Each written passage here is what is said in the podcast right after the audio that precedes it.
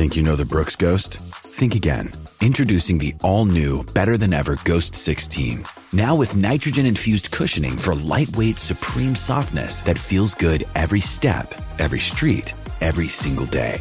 So go ahead, take your daily joyride in the all new nitrogen infused Ghost 16. It'll turn your everyday miles into everyday endorphins. Let's run there. Head to brooksrunning.com to learn more. Hey, Weirdos, it's Rachel. I'm out of town this week, so we are going to take the opportunity to share the first half of our latest live show with you. You'll notice the recording sounds a little different because we weren't in a studio. We were in front of a live audience of weirdos at Caveat in New York City. The show was on February 1st, and it was so much fun, so we're really excited to share it with you. But we'd be even more excited if you joined us next time. We'll definitely be doing another live show sometime in the near future, so keep an ear out for details soon. Before we get to the show, just a couple notes about how it might be different from what you're used to. You may hear people shout, drink. It's because there was a drinking game. We'll put the rules on popsci.com, and you're welcome to play along, assuming you're of legal age and not currently driving. You'll also hear us reference visual aids, which may be kind of frustrating because you're not watching, you're listening.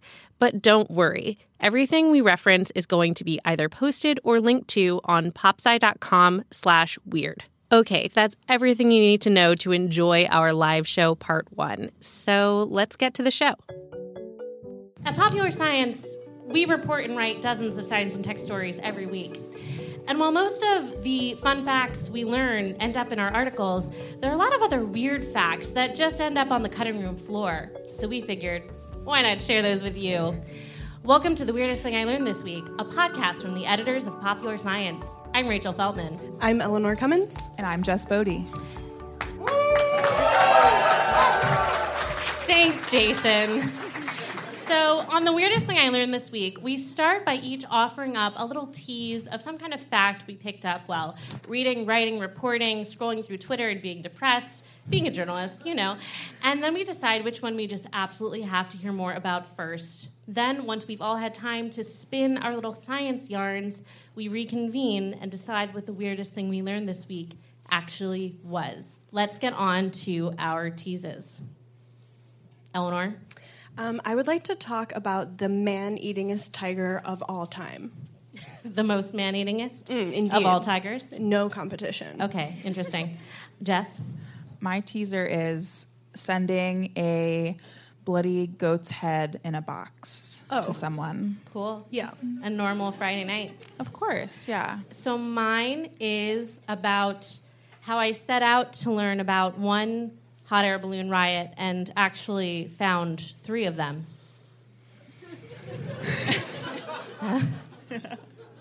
Who will start? I think it'll be me. Naturally, that's what I thought I too. don't. I just completely spontaneously think we're going to talk about balloons. Drink. So, balloons. You know, hot air ballooning was always a pretty uh, lofty affair. Drink. Legend has it that Marie Antoinette was actually present for the first ever uh, hot air balloon test. Uh, though they can also be called gas balloons. There's a distinction. I'm not going to get into it. I only have nine minutes. During that test in 1783, there were not humans. There was a sheep, a duck, and a rooster in that hot air balloon basket. And apparently, they all behaved themselves until they landed in the woods. But the same cannot be said for human spectators.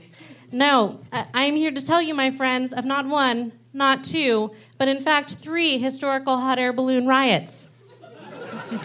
so, the first uh, riotous tale actually comes with a big assist from Dr. Brett Holman. He's a historian from Melbourne. So I uh, tracked down his very lovingly and uh, painstakingly dissected written accounts of the uh, Melbourne balloon riot of 1858. Not to be confused with the more famous balloon riot of 1864, which we will get to eventually.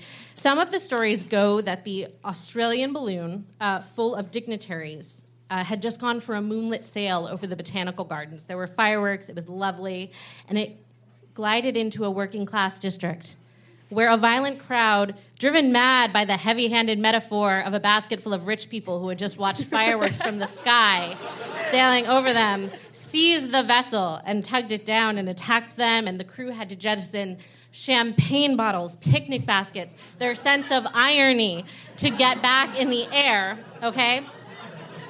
Another account claims that these ground dwellers were actually appalled of the sacrilege of man trying to fly because apparently working class Australia in the Victorian era was the Dark Ages.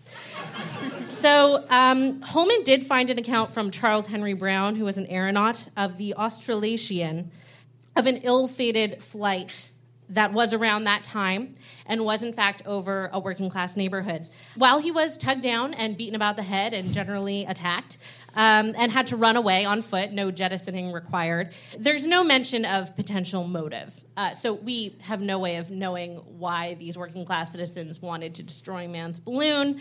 Um, and in fact, there are a couple accounts that suggest uh, that Australian locals had made it into a game to anytime they saw a balloon to try to destroy it, which sounds a lot more like the Victorian working class we all know and love because they made their own fun. Okay, so let's not forget, though, the Great Balloon Riot of 1864. You'd think that 80 years of ballooning would have given folks time to like chill the f- out about balloons. But uh, Henry Coxwell is proof that this wasn't the case. So here he is, uh, pictured with a meteorologist named James Glaisher. Uh, he was famous for an 1862 flight where they went up into the stratosphere just to like see what would happen, because like that was a thing you could do now that you hadn't been able to do before. For science. Yeah, exactly, for science. And what happened for science is that Glaisher went temporarily blind and passed out. And Coxwell was so hypoxic that he lost the use of his arms and he had to pull the cord with his teeth to, to send them back down to safety. This is what he's famous for. He's a real uh, hero. Very resourceful. A real British hero, a man of science, an explorer, really, a pioneer of the skies.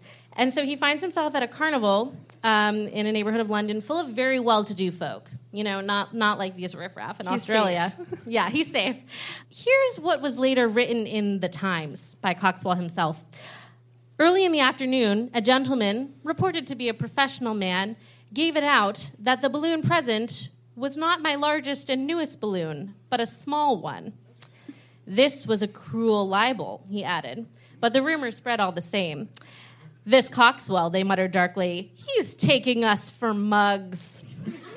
Which I guess is a thing. Whatever that said. means. So as the mood soured, people uh, attacked. They started demanding instantaneous ascent, which is impossible. And Coxwell was like, if you're going to act that way, I'm going to deflate the balloon. And he did. And then they were like, if you're going to deflate the balloon, we're going to tear it up and set it on fire, which they did. Um, and someone who had witnessed it later wrote to the Chronicle saying, I never witnessed such barbarous ignorance, baseness, and injustice in my life. I feared Mr. Coxwell would be killed. I was knocked down thrice myself simply for endeavoring to defend him, which, like, okay, make it about you, whatever. Um, and then he added a P.S. They have burnt the balloon and are parading its remains through the town, having just passed my window. So all of this is hilarious because it's fing absurd, as I'm sure you'll agree. It sounds like the original Fire Festival. yes, yes, it was. The thing is, though, that in researching this one, I found the one we just talked about, which was a surprise. And then in putting together the show, I came across a third one. Now, this this is like pretty on a dark note. This is from a news article I dug up. This was the Sydney Morning Herald in December 1856. So it describes the court proceedings surrounding the death of a young boy named Thomas Downs, who had gone to see a balloon ascent um, that turned into a riot because a bunch of sailors tugged the balloon down and set it on fire. Always with the fire. Balloon riots were apparently not uncommon and were sometimes fatal. That is the takeaway of this story. Uh, what the hell was going on in the Victorian era? A frequent topic of discussion on Weirdest Thing I Learned This Week. And um, yeah, people should have learned their lesson in 1856 with uh, poor Thomas Downs. It and really they did not. The balloon mania persisted Just goes on and on. It's for crazy. nigh a century. And that's my story. That those are the balloon riots. Thank you. All right. we're going to take a quick break and then we'll be back with some more facts.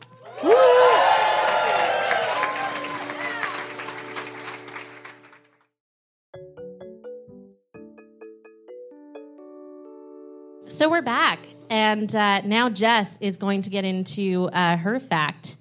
If you want to, Yes, click, gladly. over to your your factoids. Great. Oh, yes. Oh, there he is. There's Yeah. a goat. So, as you might remember, my teaser was sending someone a bloody goat head in a box. So, our story begins um, on a rainy April afternoon in 2013 when a truck pulled up to 1060 West Addison Street, Chicago's north side. A man got out and he walked up to the building and he handed a little white box to a security guard, you know, like a little box you might put a cake in. Um, then he got back in, he drove away. Security examined the box, and it was not a cake. it What's was in the a- yeah, it was um, it was- Cupcakes. It was a bloody, severed head of a goat. Wow. Animal lovers.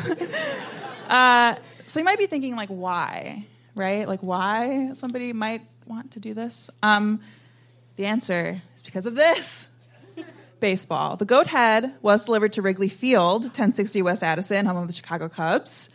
Um, it was addressed to the team's owner, and there was no note. Um, and still, you might be asking why this is happening. And the reason is because of a curse.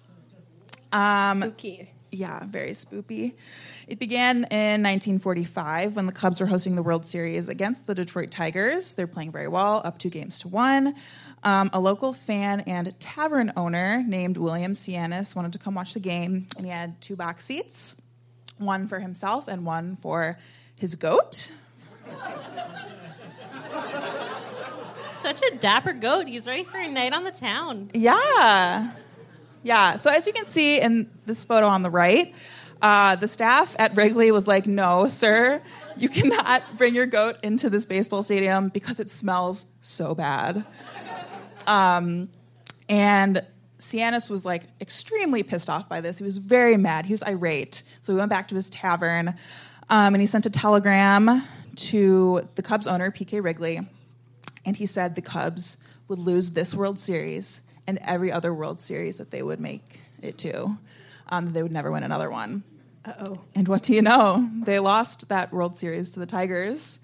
Um, after which, Sianis sent another telegram saying, Who stinks now? which absolutely fire, like iconic, legendary. And yeah, so the Cubs didn't win another championship until three years ago in 2016. Um, that was 108 years without a series win, which is the longest ever. And whenever they would get close to advancing in the playoffs, a weird cursed event would happen, um, as many Cubs fans will remember, including the black cat crossing the dugout incident. And so after this, yes, I have never seen a more cursed image. Truly. And so the Cubs again were playing well, but immediately crumbled after this black cat I mean, crossed like, the it's dugout. pretty distracting for a cat to enter your baseball field. I think it's it's uh, understandable that their performance did not hold up after that. I don't, yeah, I mean, I guess, fine. Fans were very, very distraught. So they did things to try and break this curse, like the goat head in a box. Um, and it, in 07 and 09, people left goat heads at Wrigley Sans box. Um, people brought live goats to the stadium or like butchered goats. They would go to like the, the butcher in Chicago and get a goat to hang up at the stadium. Uh, and the Cubs aren't the only cursed team. Um, the Yankees Red Sox rivalry is largely based on a curse, which is the curse of the Bambino. That started in 1919 when the Red Sox traded Babe Ruth, the Bambino, who was largely regarded as the best player in baseball. The Red Sox traded him to the Yankees. Um, and without Ruth, Boston didn't win a championship until 2004, while the Yankees won 26 championships.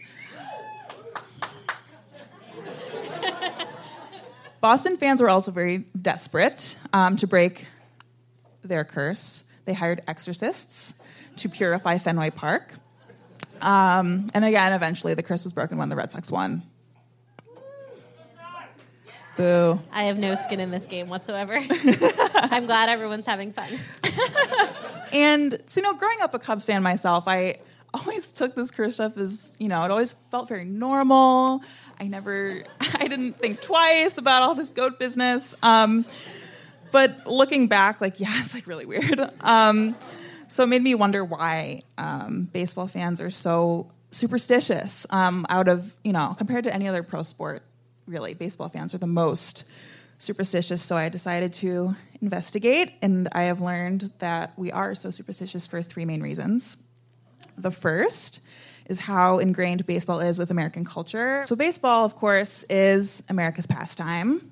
What else is America's pastime? Uh, blaming things we don't understand on the supernatural. Um, also, conspiracy theories. Um, and this goes back to 1693 Salem witch trials, uh, moon landing, JFK assassination.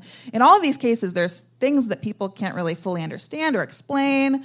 Um, and so they turned, of course, naturally to magic and conspiracy.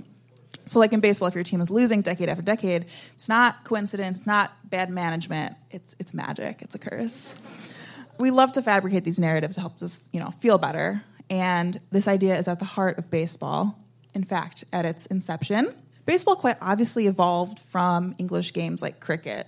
Uh, but Americans didn't want to accept that. They wanted to think that it had a red, white, and blue creation story, that we invented baseball totally. So they decided to make up a creation story. In 1908, a quite impartial group of senators, baseball executives, and retired players decided that baseball was invented in 1839 by an American Civil War general named Abner Doubleday. That's cool. I, I make similar grand sweeping decisions with Yes. small groups of friends.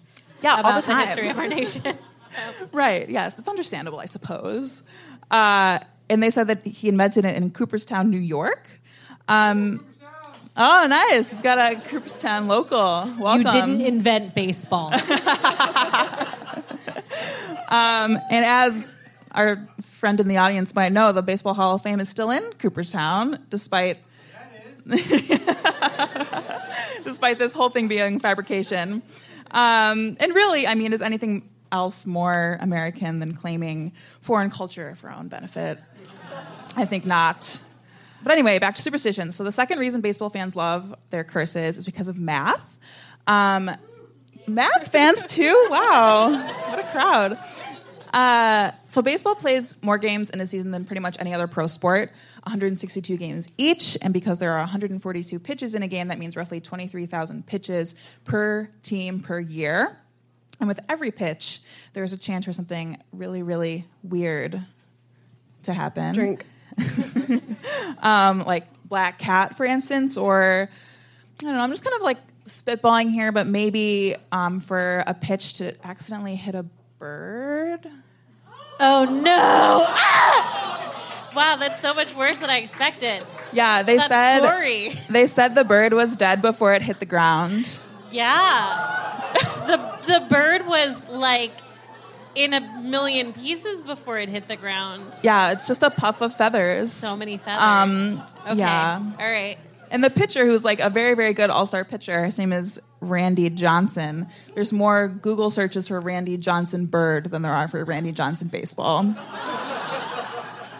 and another weird thing that might happen, again, just kind of spitballing here, I don't know if I can take this. um, for large swarms of insects to descend on the field. Locust. Plague of locusts. Yes, it's quite biblical. Look at this guy coming in with the off spray. I know. Um, Derek Jeter didn't know what kind of bugs they were. They were small, but they were midges. Um, and actually, this was because of global warming, it was thought, because playoffs last into October. So as temperatures lasted longer and longer, the midges stayed around for longer and longer, and they were attracted to the lights at the night game. Um, so, you know, global warming has effects. In case has you no, guys no bounds. can't see this full quote, it says, "I'm not an expert on what kind of bugs they are. They were small." Derek Jeter. Thank you I got for you. that. so all of this to say is that baseball is just a game of variability. Uh, and when moments like these strike, it, they often fit very nicely into a curse narrative. Um, and finally, the last reason that baseball curses are such a thing um, is because they are fun. I love a good curse, personally. So Yeah, same, truly. Um, they're a fun group activity. Um, often involve goats if you're a Cubs fan, um, but that has psychological implications. Um, they're part of the culture of going to the ballpark or the bar with your friends or just in your living room with your parents. And all of that plays into a branch of psychology called crowd psychology or mob psychology. Um, that line of research shows that people in large groups get a sense of anonymity and kind of this thought that everybody's doing it. This is totally normal. Um, and that's how you end up with goats in cake boxes. Wow. Amazing. Just a sassy hex to share among friends. We are going to have to take a quick break and then we'll be back with one more fact. Hey, weirdos. Looking for awesome popular science merch? We've got you covered at popsci.threadless.com. Pick up t shirts, notebooks, mugs, and other great swag with iconic vintage covers or modern designs. Plus, check out our podcast store and rep your favorite PopSci shows, like The Weirdest Thing I Learned This Week. All that and more at popsci.threadless.com. That's P O P S C I.threadless.com. Okay, and we're back. After that long break, we all got to stretch our legs. We heard from some brands. Uh, and love now. Eleanor is going to tell us her fact. Right. So um, the the Bengal tiger is uh, a fearsome beast. Not that you would know from this uh, image. Um, while people uh, are often depicted riding them around, um, they are really, really scary. They can weigh up to 800 pounds. Um, they can run in bursts of 40 miles an hour, which is faster than anyone in this room, that's for sure. Um, and they can also bite with a force of 1,000 pounds per square inch, which is uh, outdoes a great white shark. So, long story short, you don't want to run into one, um, and often you do not, um, because tigers are pretty scared of humans. Um, they're nocturnal, and so they mind their own business. They apparently are kind of spooked out by like our bipedalism. They're not like big fans of moving on two feet. This is what the tiger experts tell me. But there are three cases in which you might run into a tiger, um, and so those are, are very specific incidences. One is when a tiger um, has disabling wounds, so it's not able to um, stalk mightier prey. Um, another instance is when its typical food source has uh, left for whatever reason. Um, and the third instance is when its habitat is uh, disappearing. And uh, what do you know? All three of these things um, coincided in Nepal in uh, about the year 1900, and that's where our story really begins. I'm taking here from a new book called No Beast So Fierce by Dane Huckelbridge. And basically, as he tells the story, um, this female tiger was shot by a poacher in 1899 or 1900, and obviously, he does not kill her. This is her origin story. This is how this all starts. Um, Next apparent- Marvel movie. Yes, the tigress. Yes. Um, wow, I would I would buy a ticket to see that film. Absolutely. Um, so it, it starts with her being shot, and a few of her teeth, it seems like, um, are broken, and she's definitely she gets some disabling wounds. And this is at a time in Nepal um, where uh, you know villages are expanding, and more and more people are going to be coming into contact with tigers, um, and uh, and it's just kind of the risk that you run. So she starts attacking, um, and she's just a better attacker than most tigers. Um, by the end of her seven-year reign, as I like to think of it, um, this Queen. Yes. she is. This tigress, um, who's called the Champawat Man Eater, which is a great name, she kills roughly um, 435 people, which makes her the deadliest A animal. lady. Yes, the deadliest animal in. that we know. She's Boss she is bitch. leaning in. yeah. Um, absolutely. And so, uh, Death by Tiger, I've kind of forgotten what's in my slides. Oh, here's the book. Death by Tiger um, is really brutal. I will give it that. Uh, they are able to sever a human spinal cord with their teeth. What she really likes to do, though, is she likes to drag people out of their huts in the middle of the night and take them away to eat them. That's kind of her move. It's really horrible. Uh, I wanted to give sort of a modern example. Um, I was reading this obit um, from the New York Times, an obituary of a tiger trainer named Mabel Stark.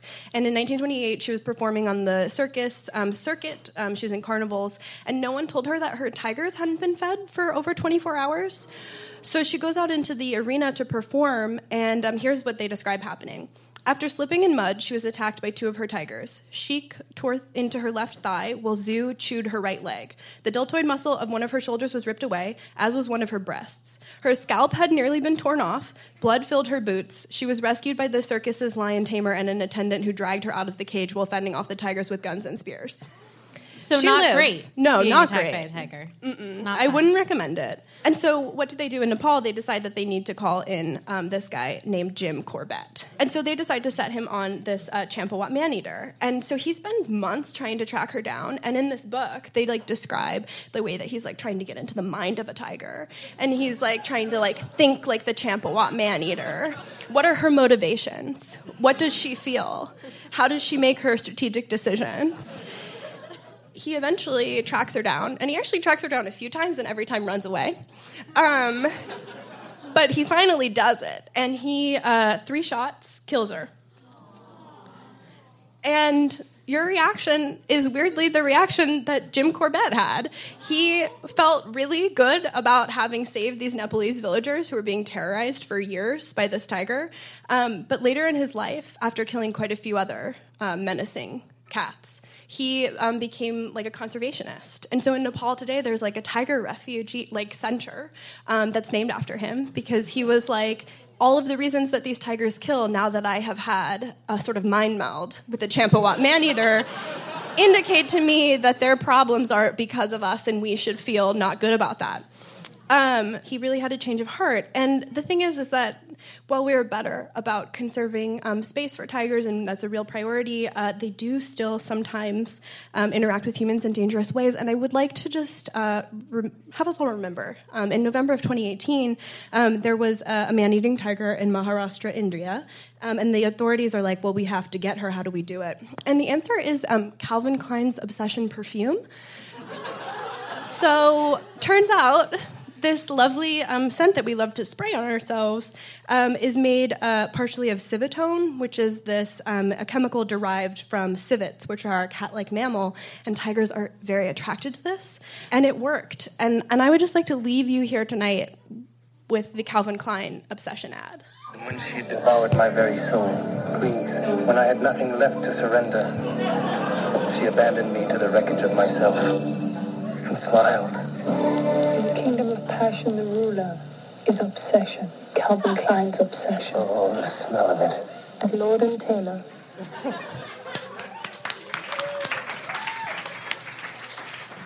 Wow. Amazing, inspiring tale. I am Um, obsessed with that ad. Uh, so, what was the weirdest thing we learned this week? Usually we vote amongst ourselves, but given that there are a bunch of people here, uh, we will allow them to make noise and make a decision. Uh, so, uh, was it perhaps uh, the psychological origins of our favorite sport myths? Uh, or maybe it was not one, not two, but three balloon riots? Okay, okay. Uh, or was it this tigress? All right. Balloons. Balloons. Took it. Oh, okay. I mean, I wasn't going to say it, but if you guys think so. okay, great. Thank you. The Weirdest Thing I Learned This Week is a popular science podcast. We're available on all major podcast platforms, so subscribe wherever you're listening now. And if you like what you hear, please rate and review us on iTunes. It helps other weirdos find the show. You can buy our merch, including Weirdest Thing t shirts, tote bags, and mugs, at popsci.threadless.com. The show is produced by all of our hosts, including me, Rachel Feltman, and our editor, Jason Lederman. Our theme music is by Billy Cadden. If you have questions, suggestions, or weird stories to share, tweet us at weirdest underscore thing. Thanks for listening, weirdos.